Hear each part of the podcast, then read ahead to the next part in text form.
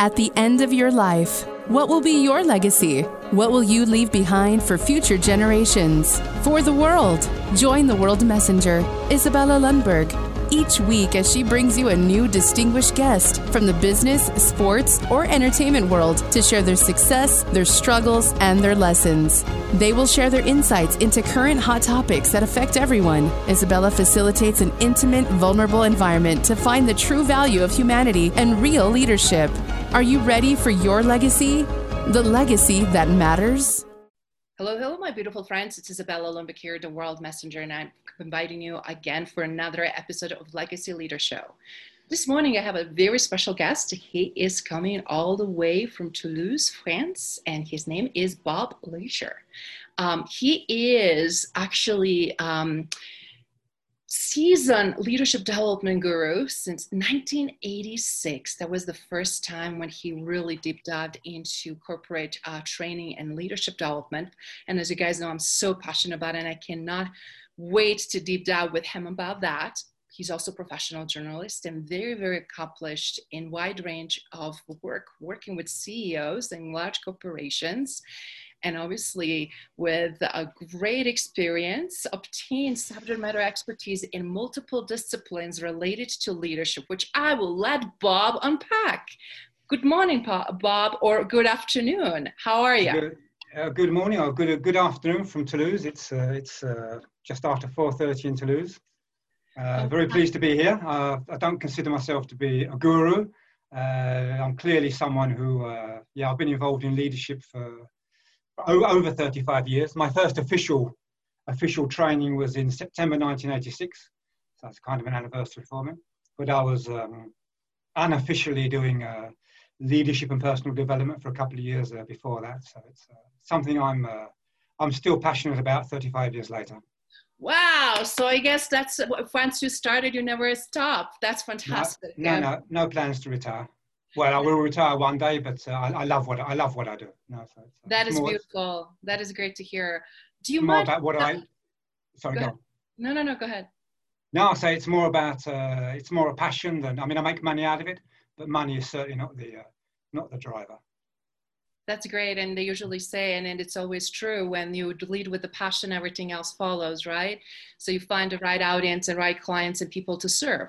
But if you don't mind telling us how is it how did you start it? I mean even even concepts of leadership in our early 80s um, they're um, not as clear obviously as as they are today. Do you mind just telling me some of those early pioneering times and how did you break into that Pioneering times. Um, I'm actually a chemical engineer by training. Mm-hmm. So I, I, start, I, I studied, um, I have an engineering diploma, chemical engineering diploma, and I was a chemical engineer. And when I was uh, 28, uh, I discovered the world of personal development. I, I participated in a, a, kind of a program as an observer. It was a program in the outdoors for um, uh, um, young offenders. I, I wasn't a young offender. I, was, actually I was old, I was older than the young offenders, but pe- people knew I had a kind of an interest in uh, in young people, and I did this two week um, two week program. Uh, we went off to Wales in in the UK. We, it was Christmas time and it was snow on the ground, and we were camping out overnight. And uh, what really that was a real turning point in my life. We had, or they the the, the trainers had uh, about 12 uh, young offenders, and on day one they were kind of to be polite in the UK, we say effing and blinding, and it was really, really difficult. And at the end of the two weeks, they'd gone through a behavioural change, which just, uh, which was just, which just amazed me. And I kind of said overnight, that's what I want to do. I want to help young people do that. Uh, because I, I, was actually born in the, in the East End of London, so I, came, I kind of came from a, a, fairly difficult part of part of London. I left school at 16. Uh, I was kind of forced to, to go to work to help the, uh, the family income. Uh, but thanks to some, uh, some good managers and uh, maybe a bit of a personal ambition, uh, some 10 years later, I had a, I had a, diploma in chemical engineering, etc., etc. So I was kind of, I was kind of working with people who were a bit like me, who ha- hadn't managed to get out. And I thought, well, if I can get out, anyone can get out. So that was kind of my, uh, that was a real, that was a real turning point Since like you did a lot of things and not necessarily in the right, I mean, in order that typically everybody were doing, but uh, that that is fantastic. Great accomplishments uh, during uh, challenging times. Oh no, I was in. Uh, I mean, I, I, said I was born in East End of London. I went to uh, what we call in those days a factory fodder school. So mm-hmm. you, you're expected to go to school, come out and go to work for Ford or, or whatever. Um, I mean, mm-hmm. I grew up in the in the 60s, uh, Vietnam War, uh, hippies, the Beatles, etc. I was kind of a bit of apart. I had kind of a different vision of what life was about. I didn't want to go into a factory, and uh, and I managed. If I mean, if someone had told me when I was maybe 17 or 18 that I mm-hmm. would one day uh, be uh, an international leadership development consultant, living in France, working uh, bilingually in English and French with with company presidents, I would have just I'd have probably gone and found a gun to shoot them and put them out of their misery. but but that is amazing uh, because everybody have a very different beginnings right? And then what we learn from those challenges in early years and early stages of our lives. And i love what you just mentioned how it was important to have some really good managers and good leaders within organization you were starting with through that engineering uh, pathway and then how you end up here I also love that you shared a little bit about uh, working with a youth. Um, uh, for me, seeing a lot of that need, obviously across the world, but also being here in the United States, wow. so I can kind of absolutely relate to that. So, and then from there, you obviously build up further. And uh, how did you truly start developing the first courses on leadership and recognizing the need? Um, I started, uh, so, so I did this course as, as a participant. So I decided I wanted to work with young people. So I spent a few years, and I was particularly interested in working with people in the outdoors, using the outdoor environment as a, as a means for personal development. So I became a kind of an outdoor pursuits instructor. So I could take people off into mountains and down rivers. I then became a, a centre manager. So I actually managed a, a residential centre for young people. Uh, and then I decided I wanted to become a bit more professional in what I was doing. And I was recruited by a company in the UK, which was called uh, Development Training Limited, who are doing what I was doing with young people, but they were working uh, in corporate uh, in, in, corporate organisations. So they were developing uh, apprentices, they were developing supervisors, they were developing managers, they were developing senior managers. So I joined them in the young people's division, again, working with young people within a corporate environment. And very quickly, uh, I worked with the, the managers of the young people, uh, the managers of the managers of the young people, and uh, and so it went up quite. Um, I mean, it was in it was in yeah the mid the mid eighties. It was all quite um, intuitive in those days. Mm. there, there, was there was I mean there was theory around, um, and I'm uh, I'm interested in theory. So I was actually the person in the company who started uh, diving into the theory and started reading stuff by uh, Hersey and Blanchard, by, uh, by the, the various uh, leadership uh, gurus of the epoch, and, and started uh, bringing some kind of leadership models into the work we were doing. And as I, as I discovered, I found it, um, I found it more and more fascinating. I find it more and more fascinating. Yeah. I bet, I bet. And and reason why I'm asking those early pioneering years, of course, leadership existed for hundreds years as a concept, uh, but but but developed as we developed, as industries developed, as companies, countries, and, and as human evolution continued to be um, more and more demanding specific types of behavioral characteristics. And you mentioned those uh, that how important it is to uh, really recognize what behavior certain people in, uh, are exhibiting and, and how they can shift it and change them. And obviously tools and methodologies are the key to help us. But as you said i love uh, the concept of nature healing and and and being out outside because that really help us to really be more in touch with ourselves and recognize and build that self-awareness that is so important uh, that i feel like a lot of leaders are actually lacking today. So do you mind sharing um, the, the, some of the tools and methodologies uh, that you find extremely useful with all of these complexities that we're having today? Uh, maybe just uh, with regards to the outdoors, I think um, the outdoors is an environment which strips people down. Yes. You take off your tie, you take off your suit, uh, you're, you're, faced with, uh, with challenges where you're no longer the expert. Yeah, you're no longer the the official leader. You, you don't, don't, have you don't a title. You, you you don't have a title. Just no. you. I mean, yeah. and what I say, and I, am particularly interested in in leadership, mm-hmm. maybe less in leaders, but in mm-hmm. more in leadership and how each person um, can incarnate their, their leadership capacity. So how, how each person can incarnate their their ability to to influence other people in a mm-hmm. given situation, to go in a particular direction, to act in a, in a particular way. Mm-hmm. So in, in my, my personal belief is that we have um, we all have one one leadership tool. You know, yes. I think it's really the only real tool we have, uh, and that's ourselves. I 100% agree with that. Absolutely. It's, it's a tool. It's actually it's, it's kind of a, a, Swiss Army knife tool. You can do a lot with it. You can motivate people with it. You can excite people people with it. You can encourage people with it. You can demotivate people with it. You can, uh, excuse my language, piss people off with it, uh, put people out, etc. So you can really do a lot with this tool then it's, I mean, my, my line has always been, and, and like, like any tool, yeah, you have, you have to look after it. If you don't, uh, if you don't oil it regularly, if you don't use it regularly, it'll go rusty and you won't be able to use it. So for me, it's, it's about understanding. Yeah, it's about understanding you mm-hmm. and how you use yourself to to encourage, to motivate. So it's about uh, it's about how you hold yourself. It's about your posture. It's about what you say. It's about how you say it. Uh, it's about your, your, your empathy. So it's, it's a lot of, there's a lot of maybe personality from the inside and a lot, a lot of behavior from the outside. So I'm, I'm not really um, um, a techniques and methods person. Like we need, we need techniques. We need, we need to be able to maybe set objectives. We need to know how to manage conflicts. Uh, do I, uh, do I go into competition? Do I go into accommodating mode? My line has always been really about helping people to to more fully incarnate their leadership potential. I, I, have, an, I have an approach which I call my uh, D to the power of four approach.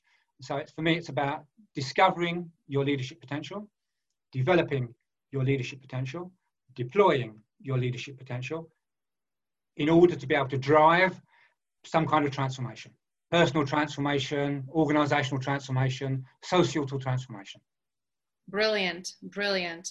And what I love about what you just shared, um, you going more with the deep within because all the everything starts with us individually, and I love um, that you emphasize on that. And um, a lot of times, specifically in our culture, I don't know how it's in Europe these days, um, but uh, in US, it's all about the speed and rapid thing and quick fixes and and and change. But I always say transformation takes time, takes effort, takes uh, diligent work, as you just said, takes some maintenance, and as result, um, yes, it's exponential return on investment, but you have to put investment in. And a lot of times I see this sense of urgency, but and, and but then also lack of patience and not willingness to really put a uh, effort that is required, that is needed, and specific with organizations uh, these days. So um, transformation. I, I, I, often use the analogy of um, becoming a a great guitarist. Mm-hmm. Yeah, if you, if you want to become a great guitarist, uh, you need to practice uh, your scales, you need to practice your modes, you need to practice your positions, you need to play on an electric guitar, you need to play on a flamenco guitar, etc., etc. And becoming a great leader or being able to incarnate your leadership, it's the same thing. It's a conscious, long-term effort. It, do, it doesn't happen like that. Absolutely. But re, re, I, I'm beside that i study obviously leadership and i always was passionate about it. And i always was reading books from very very early age and and and reading different not only concepts and techniques and strategies and whatnot but also stories and and how powerful impactful the stories when you can see what is truly possible. And sometimes people need that evidence right? Oh my god if he can do it then i can do it because a lot of times as as humans human nature is uh, we we either set too low expectations of ourselves or we believe that we are not capable of accomplishing like for example like you were just mentioning you you just spoke in French uh, to 100 plus people, but then you juggle English and French. And so many people say, I can learn another language, let alone I cannot really lead 100 people So, um, why do you think leadership as a concept and as a as a as a uh, leadership in in sense of um, of being uh, is so important as we evolve and as we rapidly grow and evolve, not only technologically, but within current environments that we're facing. Because I really feel like it's a two different ways of how people perceive leadership today. So I would love to hear your perspective. What do you see is shifting and in a way kind of forcing for that to happen? Um, I think I think what you just said, being, for me is an extremely important word. I, I wouldn't say that for me leadership is not about doing things, but it's clearly about uh, it's clearly about being. I think there's a certain um, notion, of uh, verticalization, you know, be, becoming who you are. So it's about who you are. It's about your ability to incarnate everything you have. So I think clearly, be, being leadership. It's more being leadership than doing leadership. Mm-hmm. So a, a, trend that I see today, which is, uh, I think, um, something that um, I find quite disturbing, uh, is that leadership seems to be coming, uh, certainly in the political world, maybe in other worlds, all about um, criticizing people, uh, belittling people, uh, putting people down, uh, telling, saying you, they don't know what they're talking about because they're black, they're green, they're grey, or whatever and this the the, the, the notion of um, kind of the nobleness of leadership. I, I, don't I don't criticize the person, but I, I criticize their ideas. I, I, argue against their ideas. I don't argue against them. Yeah, and I think there's a maybe I won't name names, but there's a, a lot of uh, very senior political people today who their, their rhetoric is all about uh, oh, this person is stupid, this person doesn't know what they're talking about, this person is that and I think it's, it's and it's it's people who are kind of at role model level. Yeah, these are kind of the people that, uh, younger people would look, would look up to and say, oh, you know, this is this is the president, this is the prime minister, this is the president. This is what we should be aspiring to. We should be aspiring. CEO of the company or or people that are leading large uh, enterprises. I, I totally see that, and and it's excellent point. Um, but this is what what I wanted to kind of dispel the myth and i think this is unfortunate that we're using that we're using leadership leadership roles or leadership status um, just somebody because of their their roles in the company they're called leaders but they may not have a leadership quality uh, uh, and they're not necessarily leaders based on concepts what what constitutes for someone to, to be the leader. As a result because just title and position people oh. up to them but they don't necessarily exude the leadership traits. And it's exactly what you just said. And as a result confuses people and gives them the pass uh, and makes things easier so to not to work on yourself not to be self-aware of not to pay attention to your language and your behavioral stuff and how that makes impact obviously very very negatively on the others. And i think that is the conflict that i see uh, just about use of the verbiage. Oh for sure. I, I think leadership is is often used um, it's, it's, it's incorrectly used know, there, there are people who are, as you say, there are people who they are clearly in a, a leader position.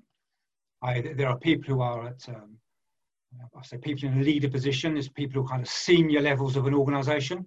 You know, once you become a, a vice president, senior vice president, yeah, they're, they're the sorts of people in organizations who we would expect to have a kind of a leader role.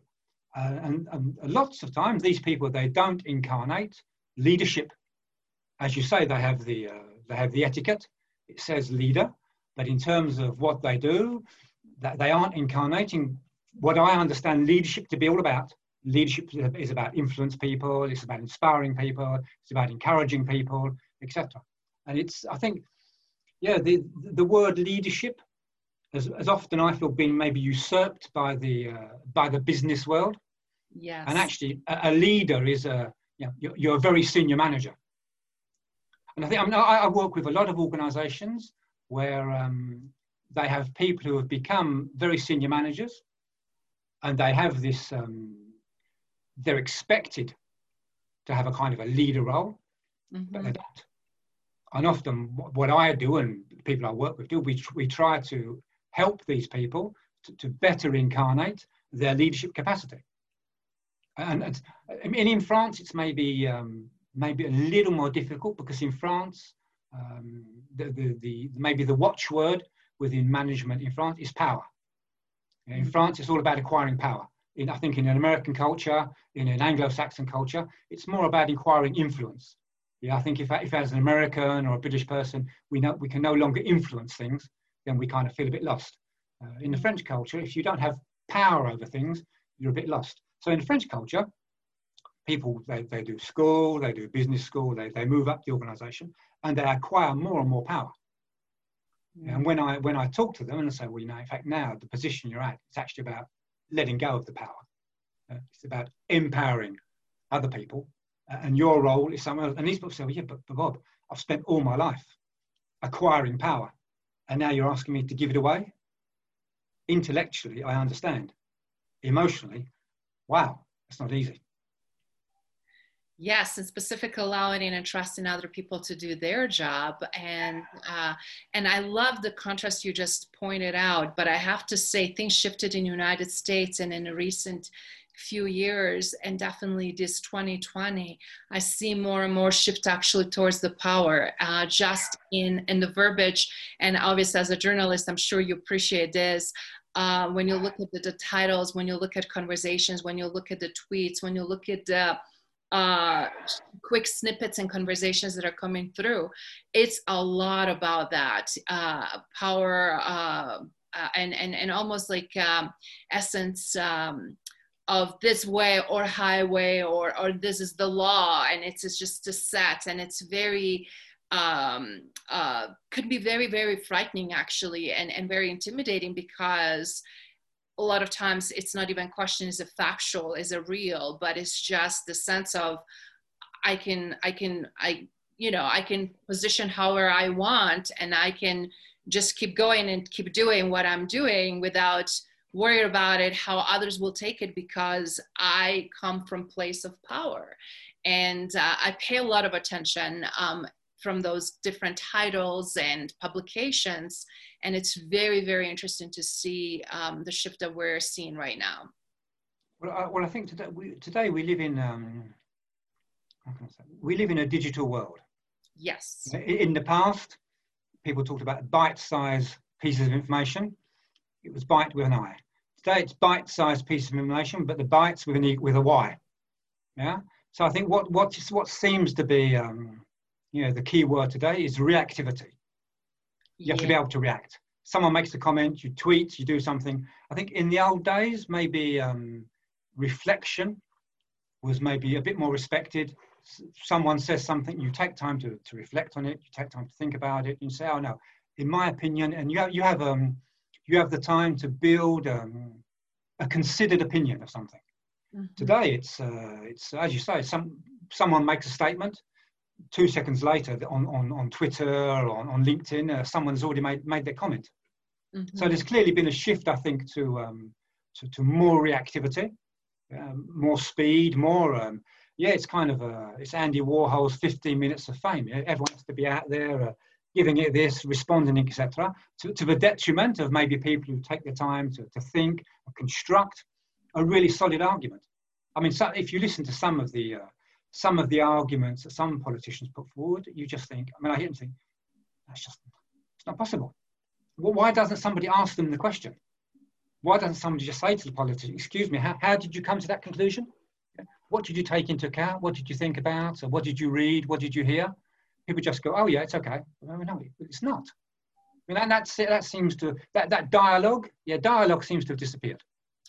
You, you're totally right. And, and factual dialogue and conversation and leveraging um, um, facts and analytics and data that really does support and not to frighten not to scary but to really create a point why we're making certain decisions which directions we're going and i really see that a lot of uh, also organizations and even ceos right now with the shifts and changes that are happening in their organizations um, if you do not present information to people in a way that they can really connect the dots and, and, and they're done in a very caring, genuine way, uh, people are left with so much questions and so and as a result they're having so much fear because it's fear unknown. What else is going to happen? What is next coming? Uh, and then when you leave people hanging and lingering and and when their safety is jeopardized and longevity for their you know loved ones their family members their jobs and everything that comes with that. And then you even reflected you know how you as a 16 year old had to go financially help your family. I mean what level of sacrifice they had to do in uk during you know early 80s it's a huge you know, like we see cyclical uh, things happening historically right now uh, with this um, pandemic uh, and, and, and implications that are there, I really feel like more than ever, as you just pointed out, it's a need to have these conversations uh, and, and hear a different point of view like what's going on in france? What's going on in uk what is your perspective on europe? What, what are your suggestions? Uh, because that's the only way we can truly press and move forward because we need to look at things holistically don't we? Oh, yeah i mean I, I, I, already my, my approach to my approach to leadership is a very I, I, I like to think I have a very holistic approach. I mean just going back to the um, the dialogue i mean there's um I don't know if the model is, there's a framework I work with, which is, um, it's kind of a pyramid. You have uh-huh. dialogue, discussion, yeah. debate, and what's called, I think, diatribe. Yeah, mm. the pinnacle is, is dialogue. Yeah, we, we exchange and we learn from each other and we ask questions. Discussion, there's maybe a bit of exchanging, but not so much learning. Um, debate is essentially about proving that I'm right and you're wrong. And diatribe is simply criticizing people. And today, a lot of the, uh, the exchanges I see, even, even sometimes on, on, on systems like LinkedIn, the written exchanges, it's just diatribe. It's just calling people names, uh, telling you don't know what you're talking about. Uh, yeah. I'm so shocked the level of professionalism uh, on LinkedIn yeah. uh, and, and on some of those posts. And I was like, what, what, what are you thinking? How do you present yourself, your brand, and who you are individually, and also your organization?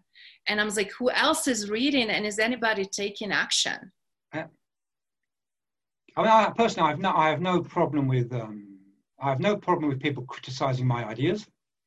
I have no people tell, saying problem with someone saying to me, "No, your, your vision of leadership, uh, it's wrong, Bob. Uh, you've not thought." I'm quite happy to discuss at that level. But when people say to me, "Bob, you don't know what you're talking about," mm, understanding the meaning, disrespect. Where, where, where, where does that come from? How, how do you know? Do you, do you know me? I mean, that's even, you know, that's even worse. People don't even know you. They'll say, you don't know what you're talking about. How do you know I don't know what I'm talking about?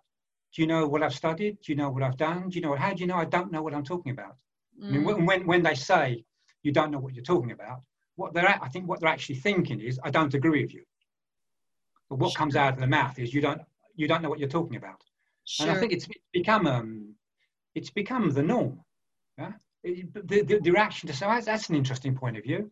I don't, I don't see things exactly the same way as you. So how, how did you come to that conclusion? What have you read? And then, and then you can exchange.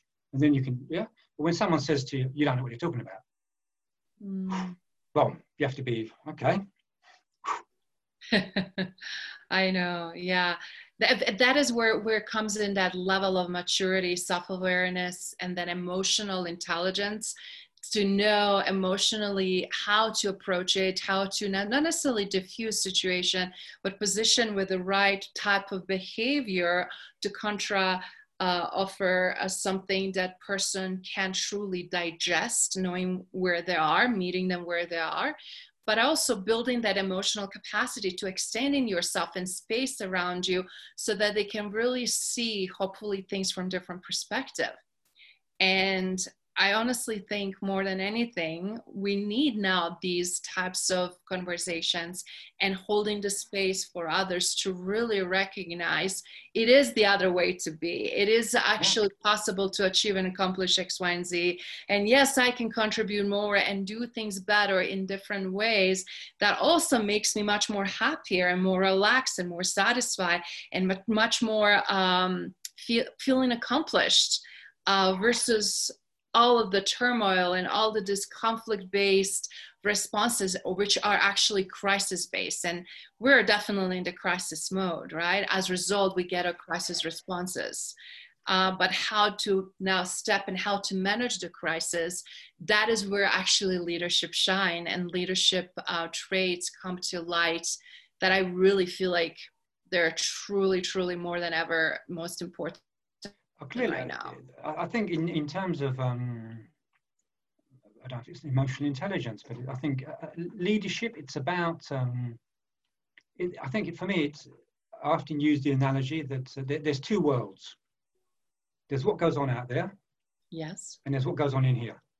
And I think when you're in a, when you're in a leadership position, you have to be there's a posture where there's the the appropriate distance. So there's what's going on out there, and you're you're not kind of submerged and drowned by the wave of, of what's going on out there. And at the same time, you're not so far away that you're completely distant to what's going on out there. But you're, you're clearly aware of what's going on out there. People are dying, uh, things are happening, etc. And that's making me feel bad. That's making me terrible. That's making me feel frightened, etc. But I'm, I'm, I, I get the right balance in terms of how should I behave behaving with regards to this. Yeah, I'm in, I'm in a leadership position. I'm supposed to be, I'm expected to be showing something. I'm expected to be inspiring people. Maybe I need to be empathetic with people. I need to be caring with people. Maybe I need to show urgency. Uh, maybe I need to show conviviality but I need to be aware of what, what's going on out there and what's going on in here. Yeah, there's a there's um, a phrase I very much like by by Viktor Frankl, which says something like, um, "Our last freedom as a human being is to decide is to decide how to behave in a given situation." So there's things that go on out there, and we can decide. Maybe it's not a conscious decision process yeah but i think the idea that we can decide how to behave in that situation. Absolutely absolutely. And that is what i what i keep saying um, more than ever we need that self-awareness and then know are we part of the solution or we're part of the problem? Are we uh, fanning the fires or what are yeah. we exactly doing? Uh, are we putting out the fires? Because right now um, a lot of people truly don't know because they did not work so much on themselves. They did not invest uh, to self-discover or at least at this stage of life where they are or they did not endure a lot of challenges and difficulty early on and as a result we see all kinds of behavior just enough to go and drive to grocery stores sometimes that you see things that you would not typically see or the parking lot where the people are you know uh, trying to park and then you know having an exchange with others or or just the lack of patience everything is so much easier much much more flammable as i would say because um, outbursts of of rage and anger and frustration it's just uh, all that pent up unresolved and not really look deep within issues. Um, which is uh, which i find very strange because when I started um, back in '86, I mean, a lot, of the work I, I, and my colleagues were doing was about making people self-aware of their behaviour. So in, '86, I worked a lot with um, uh, transaction analysis. So I did a lot of stuff on trans- helping people to understand uh, their their PAC profile. Am I more uh, um, a caring parent or, or um, can't remember the name, the nurturing parent and critical parent, well, I'm my natural child. And then from there, I moved on to, um, to Belbin and then uh, MBTI, Insights, etc. So I think today, I mean, when I started, it was, it was relatively new. You know, the idea of doing a personality test was kind of, wow, you know, what's all this about? Whereas today... The fear, what they're going to find out, oh my God, and what they're going to do with yeah, that. Exactly. Whereas today, that, that's, I mean, there are, they're all over the shop today. I mean, you can do online tests. So I think the notion of um, of personal awareness awareness is maybe um, much higher level than it was uh, in in maybe in the 80s. And at the same time, people seem to be less personally aware. It's kind of a paradox. Yeah, there, there's more and more. Uh, I mean, today there's there's there's there's courses and programs on being mindful, uh, mental toughness, uh, assertivity, and it's all about learning about yourself but at the same time, you see, you seem to see more and more people, again, people at quite senior positions, and I look at them and I say, wow, are you aware of how you're coming across? Are you, are you doing this deliberately? Or, you, or is it just you don't know? Yeah, and I think there are a lot of people, they're, they are They, they are, I, I mean, I, I, do a lot of work around mental toughness. Mm. Yeah, and mental toughness is all about being, uh, being determined, uh, taking on a difficult challenge, being confident in yourself, uh, controlling things, etc. Yeah, it's a kind of a po- relatively positive thing to have. Yeah, but some Absolutely. people are, in, are, kind of in the in the dark side of that. Yeah, they're stubborn, uh, they're they're reckless, uh, they're they're, in, they're controlling, they're arrogant, and they, they seem to feel that they're um, they're incarnating the mental toughness. But in fact, what people are seeing in the outside is something completely different. Are seeing someone who's stubborn, uh, who should be giving up and they're not, and they're taking all sorts of challenges, they're not giving anybody else opportunities, and it's this lack of self-awareness. Very, very. Which true. I think, I think for me, leadership and self-awareness they go hand in hand. I think it was Kennedy. Now Kennedy said, uh, uh, JFK. I think he said leadership and learning go hand in hand. Absolutely, absolutely and and and we can learn always from one another. And it's always something that we can constantly learn we're open to it right to learn from different perspective. And even just like this conversation it, it's just a great to hear for someone who is being practiced in leadership development since 1986 and uh, beauty is uh, right now complex time call for much more uh, I wouldn't say complex solution, actually more simplified solutions, going back to basics. And, and, and a lot of times I see people looking things outside of themselves, like little gadgets, little tools that will help them. But reality is uh, they're just there as, a, but they're not doing the work. You have to do your work. Know, like, Who will not do the work for you? So it, it's just very interesting. I was like, how do how do we became to be this quick fa- fix fast um, and, and, and, and, you know and, and do it as as least as little as possible. I'm like i don't understand it. So anyway how is any of you uh, in terms of pro- pro- professional development? I'm sorry personal development and in terms of uh, put in effort and energy in order truly to break through mental toughness, build the confidence, and really establish yourself. Because why is this important? Is because it's helping people to cope with issues that we're facing today. And who knows what we will be facing even next year, right? It's like, how can you do better if you're not working on yourself to be better?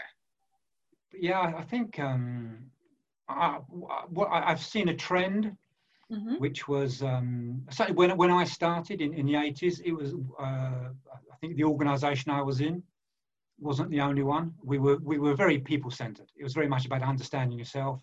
How do you how do you function? Understanding. I said we use that transaction analysis. Understand yourself. And I think so, somehow um, I don't know if marketing played a role, but suddenly it became about techniques and then we started seeing it become a become a mighty motivator, become a become a powerful presenter, become a, an inspirational influencer. And it was kind of learn, learn a tool, learn a method. And I said, there's, there's nothing wrong with learning a tool.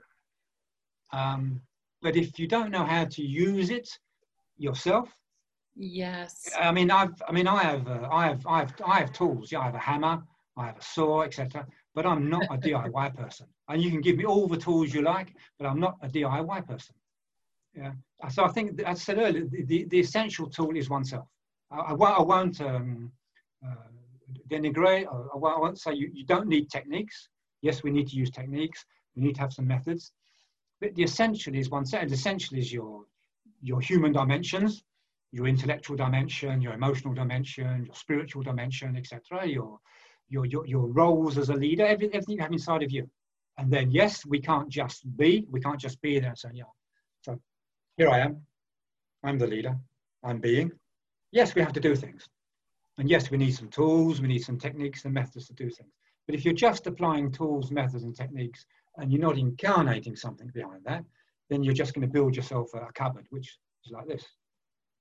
Which is empty. What's what's in there? It's empty, and it's the the shelves are all uh, at the wrong angles, etc you're using the tool sustainable but, uh, and not... it's not sustainable and that is that is what yeah. i'm trying to come across uh, in my work uh, you have to put work specifically within an organization so right now we understand the challenges we understand complexities but again effort of work it's needed otherwise quick new technology, new tools, new ideas, new assessment, all of those are great and they're telling. But if you're again not doing anything to make a change and to allow transformation, it's not worth it. It's like, so why well, we did all of this. And then a lot of times I'm hearing from people when they do a specific assessment, when they pour their heart out saying what they see it's not working and what they're hoping that should change.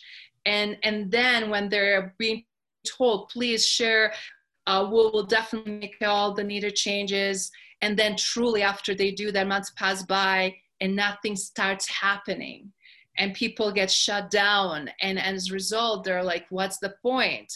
And and then i always say you know even if that still things are not moving you can continue moving within sure. yourself and what you have control over. Because a lot of times we're also parked and waiting either on our partner or either on our you know boss or whatever. But that is the beauty. You have the power and you should be feeling empowered to uh, keep doing and, and progressing on your own because sometimes that's only space you can do till situation and condition changes. New environment new job or whatever might be the scenario new partner new home uh, etc I, th- I, think for me that's why um, uh, why, why i find leadership fascinating. Leadership is about you. Yeah, it's uh, you, you made me think when you just said uh, I think it was Gandhi who said be the change you want to see Oh, absolutely. You, I don't yeah. think that you don't have to be a manager, you don't have to be a supervisor, you don't have to be the leader, but we all have leadership. We, we can all do our bit to influence, to encourage, to motivate people to work towards a, a particular, particular direction. And my, my, uh, my belief has always been that um, probably what organizations need are less leaders and more leadership. Mm. Yeah, we need probably need less people with the title leader and we need, we need organizations where people are empowered to be able to use their leadership, to incarnate their leadership, to encourage, to motivate, etc. Brilliant. So I think it's, it's become something which has become very formalized. Certain people, certain levels, they're, they're allowed uh, to use their leadership or expected to use their leadership. And often at uh, maybe the lower echelons of the organization, no, no, it's not your role, that's not your job, etc.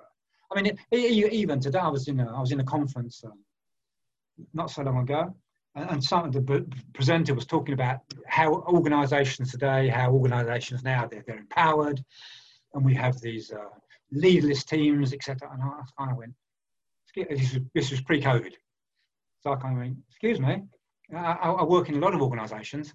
It's not what I see. I still see a lot of command and control. I still see a lot of, ma- and, and a lot of people in the audience went, Yes, so do I. So do I. So there's, there's, on one side kind of the um, the theorists and the gurus, and you read articles in uh, Harvard Business Review and McKinsey talking about empowered teams and so forth. But what you often see in industry is managers who are still pretty, it's kind of nice command and control. It's no longer the really authoritarian command and control, but it's kind of, you know, I'm asking you to do this, but but I'm asking you to do it, yeah? Absolutely. It's it's, it's so true because um, if we are in our different little bubble in our world will look uh, very different. But reality is obviously extending ourselves and knowing what is happening. That is why we need to have these dialogues and conversations because even though perception around the globe um, you you right there middle of it and and and you might have uh, not only just a great insight a great perspective but as again different trends and cycles and Im- impacts and influence keep coming uh, in the different parts of the world help us to also prepare oh. help us to really see clearly and with that in mind uh, with everything that is happening obviously with uh, another major covid um, uh, coming uh, cycle of the COVID coming, more organizations shutting down, more virtual work, more limitations of human conversation and touch, uh, usually large Zoom calls, right, where you really don't feel like you're just listening and, and you're being told very little dialogue and really very little uh, buildup of, of, of these types of relationship and rapport and getting to know each other or, or, or really having the meaningful conversation. What do you see is happening right now? Where do you see some of the biggest opportunities uh, in addition, obviously, to the biggest needs? Um, certainly something I've been asked to, to work on, and I've actually run a number of um, uh, Zoom webinars around the subject. It, it's the, the notion of um, incarnating your leadership screen to screen. Yeah, face to face, I'm in a, I'm in a room full of people. Uh, I give my ideas. Uh, people look at me and they, they see all my body language, my gestures, how I'm coherent, etc. And, the, and but, if you if you believe um, what communicators will tell us, yeah, 55% of our impact comes from our body language. Yeah, the fact that uh, the, the, gesture, the thumbs up, uh, the look I the look I give to somebody, that, that that has a certain impact. That's disappeared. Yeah, when you're on a Zoom with one to one, I, can see, I can see you're nodding your head, I can see you're looking, you're smiling. That I can pick up. When I'm on a Zoom with uh, 10 people, wow. If they've got, if they've got the cameras on, yeah, because often, there's bandwidth problems, so no cameras. So pe people can no longer see me. They can't see my dynamism, my gestures. So it's really down to my voice.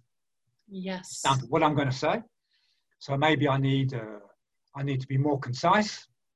I need to be more precise. I need to be more clear when I'm speaking. Uh, and maybe I need somehow to use my voice uh, to convey some of the things I would convey through my body language. Yeah, yeah if, if, I mean, if I'm in a meeting and, uh, and I want to get things moving, yeah, I think I, would probably stand up. I'd say, okay, we're going to do this. I'd stand up. Uh, I'd point. You know, if I stand up on Zoom, I disappear. So I can't stand up. So what do I do? I have to somehow I change my voice. So if I want to convey maybe urgency, I need to use my voice in a particular way. If I want to convey maybe conviviality, maybe I'm going to use my voice in another way. If I want to convey uh, empathy, maybe I'm going to, I'm going to maybe speak slower, have some pauses. So, so I need, so um, what I'm doing with, with people now is looking at how can we use these new tools to, to, to have this leadership influence uh, that I would have in, in the old world, but I don't have in a new one. Because today, already a lot of training is taking place via webinars. A lot of exchanges are taking place via webinars. And a lot of decisions are being made via webinars. So you imagine 10 people on a webinar having to decide. Uh, in fact, I started thinking about this uh, during the, the lockdown in France when I discovered that the, uh, the French president, uh, Emmanuel Macron, he would mm-hmm. bring together his 20 experts uh, once a week and they would have a two-hour Zoom to decide: do we lock down a particular city? Do, and I'm th- I was thinking, wow, these people, they've all got huge egos. They're all specialists in their domains. They're sitting in front of Zoom for two hours, and they're deciding whether we should be locked down or not. Wow, just how robust are their questions? Are their are their decisions? I don't know if you know the film um, Twelve Angry Men. No, I did not hear about ah, it. Oh, you don't know 12 Angry Men? Well, publicity time, folks. If anyone's listening in, 12 Angry Men I've seen hundreds of times. it's, uh, it's uh, an amazing film. It's a, it's a jury that have to decide whether a young boy is guilty or not. Mm. And you see egos, you see fights going on, and, and, that, and that's, that exists in this world. Absolutely. You don't see it. You don't see it. Now, how do you deal with that? How do you deal with that? Screen to screen. So I think that, that in terms of um, in terms of leadership, getting the message across, uh, understanding how people are feeling about things, uh, inspiring people, encouraging people, screen to screen is an issue. I can't, I can't suddenly stand up and make a, an impassioned speech uh, with all the body language and people go, wow, yeah, this, this guy looks really, yeah, he believes what he's saying. They hear it, but they don't, they don't get the 55%, which is the congruency in, in how I am, we don't, we don't get that anymore. And that, that, that has a real, I mean, neurosciences will tell us that, yeah, that, that part there, the, the emotional part of seeing the person, that helps us to, uh, to anchor that information in, into a head somewhere. And that's no longer there. So we, we need to find another way uh, of doing that. So for me, that's, that's, that's a, a key issue today for, for leadership teams. Uh, you can imagine we have, I don't know, a, a company where the, the CEO is in New York, the marketing director is in Hong Kong, the engineering director is in Mumbai, uh, the, the, sales director is in London, so we're on different time frames, the different nationalities, and they have to get together. Do we, do we buy company A or do we buy company B? some people don't care. They just want to go home. They're tired. They've got up early. Uh, some people are convinced it's company A and I don't want to listen to any argument. And you have to decide screen to screen. Whew, not easy. You're so so right. Not easy because we also have so many other competing um, situations going on, right? And then working from home, and and I'm I'm seeing also a lot of uh, children up from home now, also going to school, and and changes completely family dynamics, but also changes working dynamics. And um, more than ever, we need to have a more tolerance. But everything you just mentioned um, it's so easy to get away. It's so easy to not take a full responsibility and accountability uh, because, um, again, it, am I performing the best I can? Am I showing up to support my colleagues? Did I do my research? Did I contribute valuable? Uh, research or, or, or information that can help to really look at accurately not only risk assessment but is this really good decision in the long run? Uh, or we're just calling the favors to each other or, or just trying to as you said get done with the deal and move on. I mean it's just so many things but when you think about it a lot of those decisions will also impact us and, and how we're going to live and what's going to happen and what the next steps are going to be because um, we, we, we, we live in a world right now where it just actually more and more restrictions imposed, right? Yeah. The question is, how do we behave? And I really find more than ever being in tune again with, as a behavioralist with people's, uh, as you said, not only nonverbal, but overall uh, how they show up, um, because that tells so much where they are and that tells also so much what can we really do? Is it sometimes better to reschedule? Is it sometimes better to postpone decision? Is it is it sometimes better to actually have a smaller site, a circle of people that are part of those dialogues and decisions? Um, it's it just so many questions right? And so many scenarios here. But you are absolutely right when it comes to major epic life changing, transforming decisions that impacts millions and billions of people do require higher level of, of leadership. And as a result, obviously, it's, it's ultimately what, what you will be known for, what, what will be your legacy. And if you don't mind, Bob, do you mind just sharing a little bit of, um, obviously you accomplished so much and, and your passion is uh, undying all these years. And it's just so exciting to see someone uh, equally passionate as I am about the leadership. Um, but in the same time, what is left in your bucket list? What would you like to still accomplish, and, and what would you like to be known for? Uh, because obviously, we do so many things because we love to do, but ultimately, did we make a difference? Did we impact positively, right? Still to do. There's a, lot of things on the to-do list. Places to visit, uh, mountains to climb, rivers to, to canoe before I get too old. Um, I think I, I, I, I, li- I like to think I'm a people developer. That, that's, I mean, if, if someone would describe me, I mean, yeah, yes, I do. I do leadership development. Uh, I've helped people. I've done project management training. Um, I'm also an amateur astronomer. I teach people astronomy. Uh, a, wow. Um, but uh, really, I think if I had to be remembered for anything, it's a people developer. That, that's what, that, and that's what I want to, I think, continue being. I mean, I think, I, as, as I said earlier, I, I discovered um, personal development, people development when I was quite young, and I think um, I, I realised that um, just what you can become and I, I, I, I, don't, I don't want, I don't want to be, I don't want to be boastful at all. But again, when I think back, yeah, I was, I was born in the uh, in the mid '50s into a re- reasonably poor family in the in the East End of London. I went to a school that got in the way of my education. Uh, I was uh, I was supposed to go and work in a factory. Uh, I didn't. I became an engineer. I came to live in France. Uh, I, I, was almost bankrupt at one point in time, but I stayed. Uh, so I think we all have it in us. Yeah, uh, it's and it. I think what I what I try to do is I help people to get in touch with what's in them. So if, if I have, a, I don't know if it's a legacy, but it's a, a belief in people, in people development. For, for some people, it happens. I think there are some people, uh, things go right in their life and it happens. And some people, they need, um, they need a kind of a leg up. So I think if I have to be remembered for, for, for something, it's being, a lot of people say, oh yeah, yeah, Bob, Bob, Bob was a good people developer.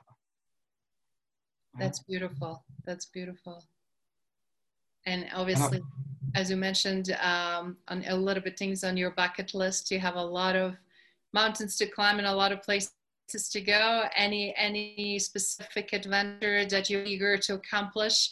I know we're having restrictions, but you have a beautiful coastal uh, coastline oh, yeah. down in France, and you have a gorgeous mountains and areas. Yeah, yeah.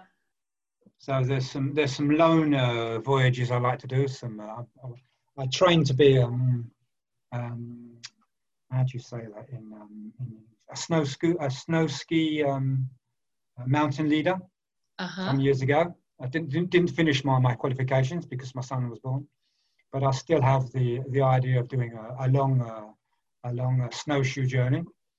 Ah. Uh, so, ah. and, and clear, and also, I mean, on maybe the more professional front, it's um, I, I became um, a freelance journalist um, earlier this year.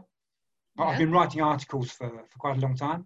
Uh, and then I was, I was approached and I agree. So, so there's some stuff I want to do. I mean, at the moment I'm interviewing people, but there's kind some kind of. Um, I mean, I, have actually uh, I've got a badge. I'm, re- I'm really proud.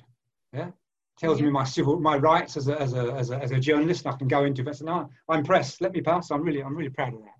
And uh, so so I'm quite. I'm, i have um, maybe my bucket list is some investigative journalism. So there, there's some subjects. Uh, with regards to leadership, with regards to coaching, with regards to training that I, that I feel need um, investigating. And that, that's going to be completely new. Because art, article writing is essentially uh, I or you get an idea and you kind of put it into form, you publish it.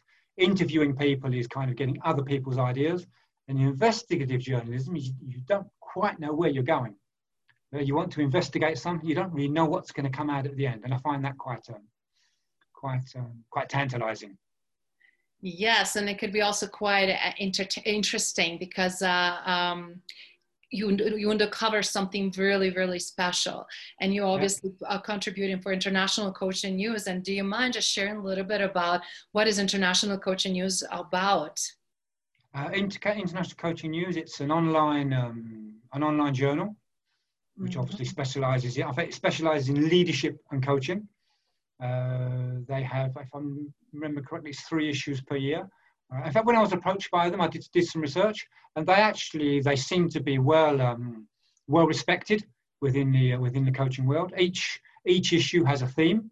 So the, the, the next issue which is coming out is about life coaching. So they have the journal. They also have a um, they have a radio uh, a radio show, um, and they have a, a team of um, they have a team of writers who write articles, and they have a, a, small team of journalists. I'm part of the team. I think there's, there's eight of us spread throughout the world, and we we interview people. Uh, we have pretty much carte blanche. So my first interview was with the the dean and director of a business school in South Africa, and wow. the title was um, Lead, "Leading Learning Through COVID." So it was how he managed to turn his school around during the uh, the, the COVID crisis and move from face-to-face training to uh, screen-to-screen training. Yeah. My second interview, which I've just finished, was with uh, a young CEO of a, of a, French startup, which is becoming, a, uh, they have a 20 million euro turnover. It's becoming quite a significant um, organization. And he's a young guy who's gone into, he wants, he wants to be coached. So he's having life coaching, leadership coaching, uh, collective coaching. So that's kind of coaching for, for young startup leaders. And my next interview, which is tomorrow, is going to be with um, someone, a senior HR person within Airbus, which is a, which is a, in, air, aircraft manufacturer who are suffering uh, seriously from COVID. So that's that's more around HR leadership, kind of in the wake of COVID. Mm. So at the moment, uh, we have a carte blanche to, in, to to interview interesting people. So at the moment, I'm kind of I'm in my interview phase, and then I'm going to move into my uh, investigation phase. That's fantastic. Mm. and, and a great opportunity also. I love that again how you apply yourself and how you pivot your skills but then also how you acquire new ones and and how you look at things from different perspective because i always say if we're not looking things holistically we're blind to something and and we cannot afford to be specifically right now with everything that is going on uh, oblivious or blind uh, to certain things that are happening in order because you will be always impartial solutions right? And we we cannot obviously come up with the best solution or transformational uh, impact that we can if we look at everything from from that point of view. So kudos oh, congratulations I, bob. I think if we try to find best we won't find it. We, we need to look for most appropriate uh, most applicable etc best is uh, best is uh, a long a long way away. True, true. Right now we need a we need a quick wins, uh, but we also need to look at what is the best with what we know at this yeah. time uh, to do it because um, uh, sometimes again paraly- paralyzing, uh, overwhelming, uh, very challenging uh, environments put us in position that we're actually then not acting at all and we need to kind of shake that off and keep pressing forward. Sure. I mean, I mean, COVID is very interesting. Yeah, I mean, uh, to the best of my knowledge, there's no one alive who's had to face up to this kind of situation. Yeah, so I think you know a lot, a lot of people are uh, criticizing uh, decisions made by uh, governments, parliaments, etc. Yeah, and I, I, I, sometimes think what's missing is this um, is um, it, the politicians themselves simply saying, "Yeah, we don't have all the answers." Yeah, we, we don't know. We, we're doing what we can. We're trying to do the best. Yeah, we're, we're listening to people, etc. And no one has faced this. So I think that's on one side. And I think on the other side, you know, I try to be tolerant. Mm-hmm. When I hear decisions, they decide we need to do A, B, C, and then the next day they say, no, now we're going to do X, Y, Z. You go, oh, it was A, B, C. Okay. they've, they've, they've spoken to people, they've talked to people. They're, they're struggling.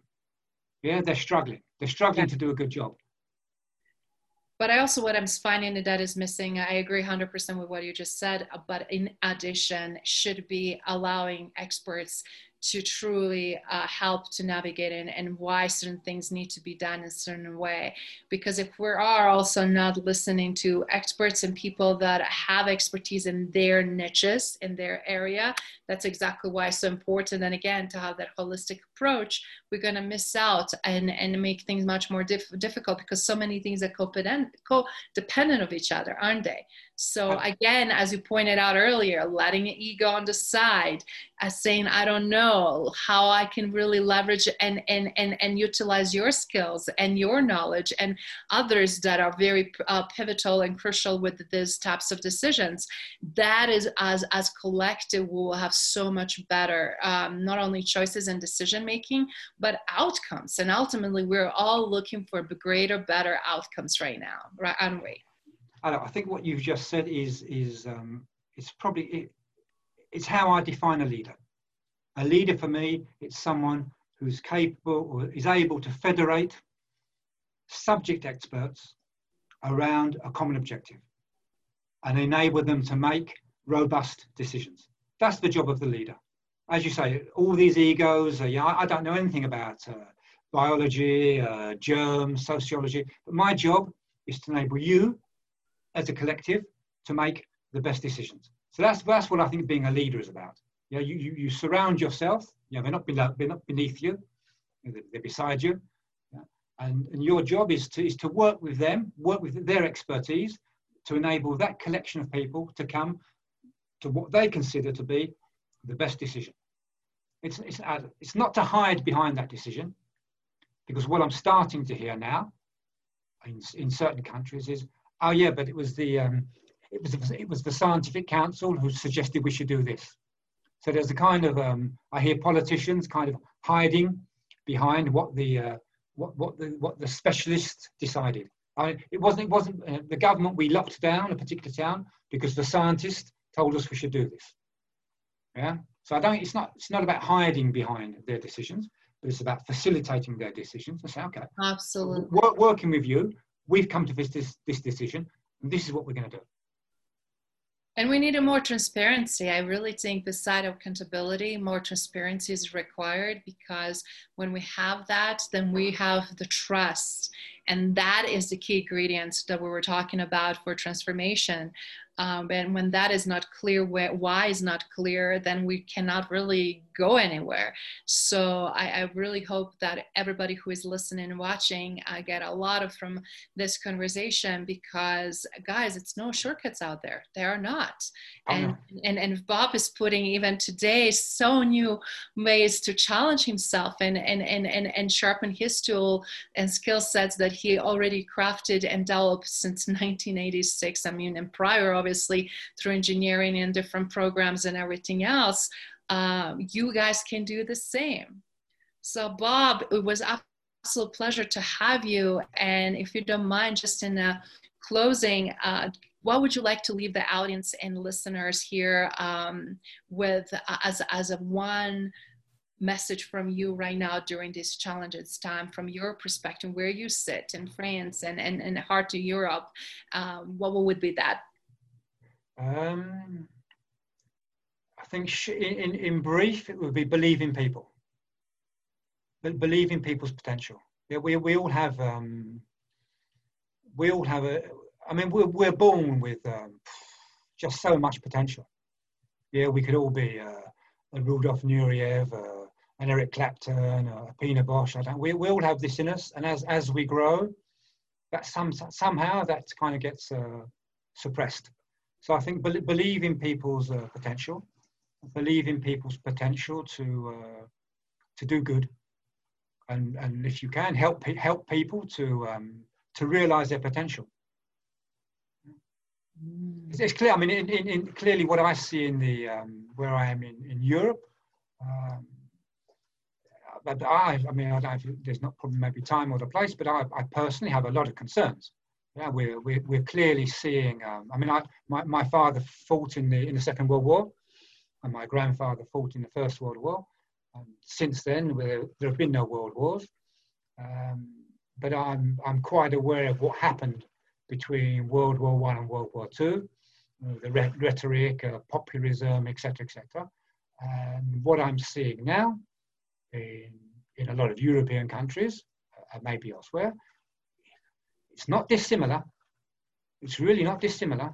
Things people are saying, uh, the rise of uh, uh, the rise of, uh, of right-wing ideas, the, the, rise of uh, fascism. It's, it's, really, I find it quite, um, yeah, quite um, concerning.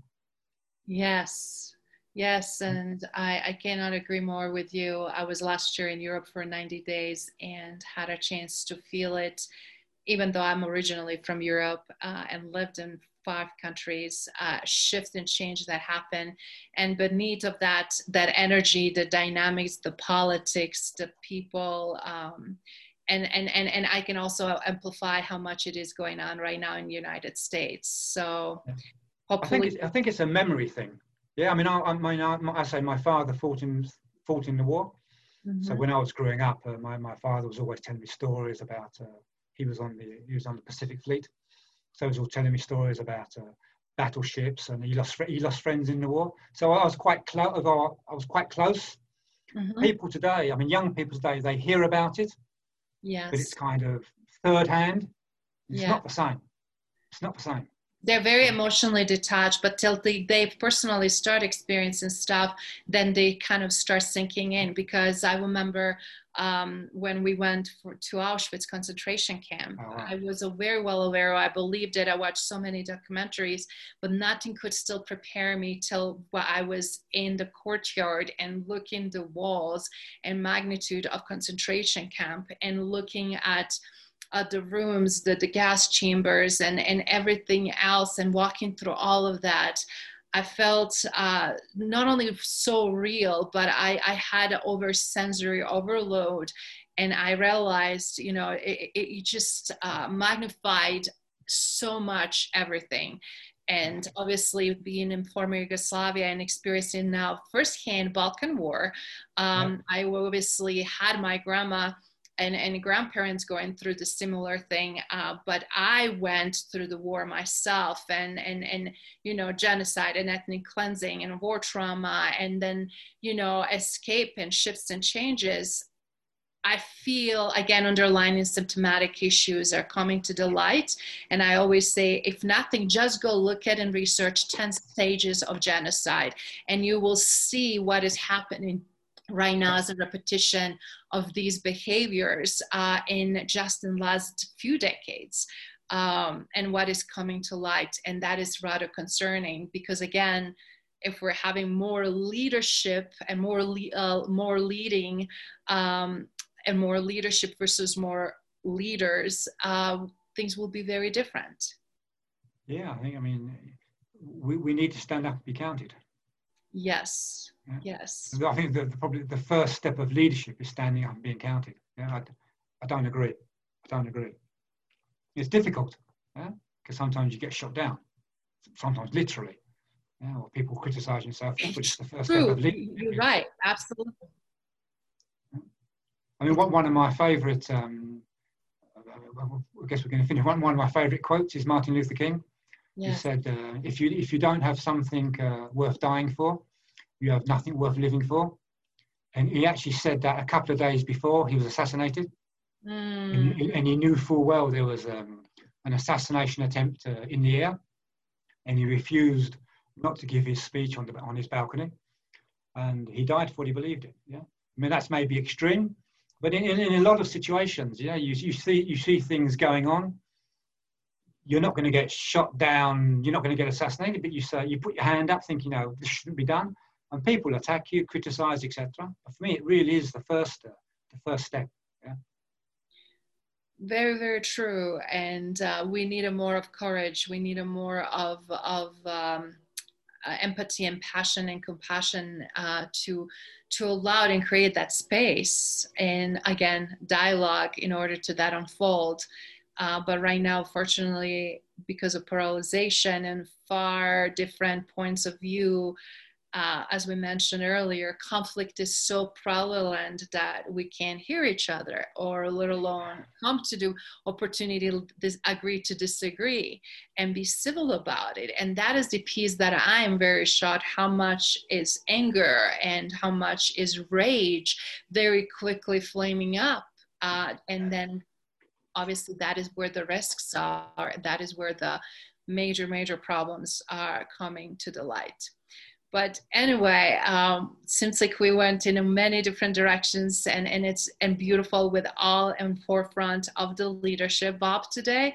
So I really appreciate again your time and showing up and sharing uh, so transparently uh, your journey as well as experiences and things you are seeing happening today. So again, oh, a real, so real, real, honor to have been uh, to been invited. I'm really uh, when I got the uh, the invitation, I was like, me? I thought, me. Absolutely. I always look for interesting speakers with the different points of view and obviously from different parts of the world. And I know you're very humble, but why not, Bob? You again brought up so many beautiful uh, elements here for our listeners and viewers. And again, I really appreciate you and looking forward to see what is coming in months and years to come. I'll keep you posted. Thank you. Merci.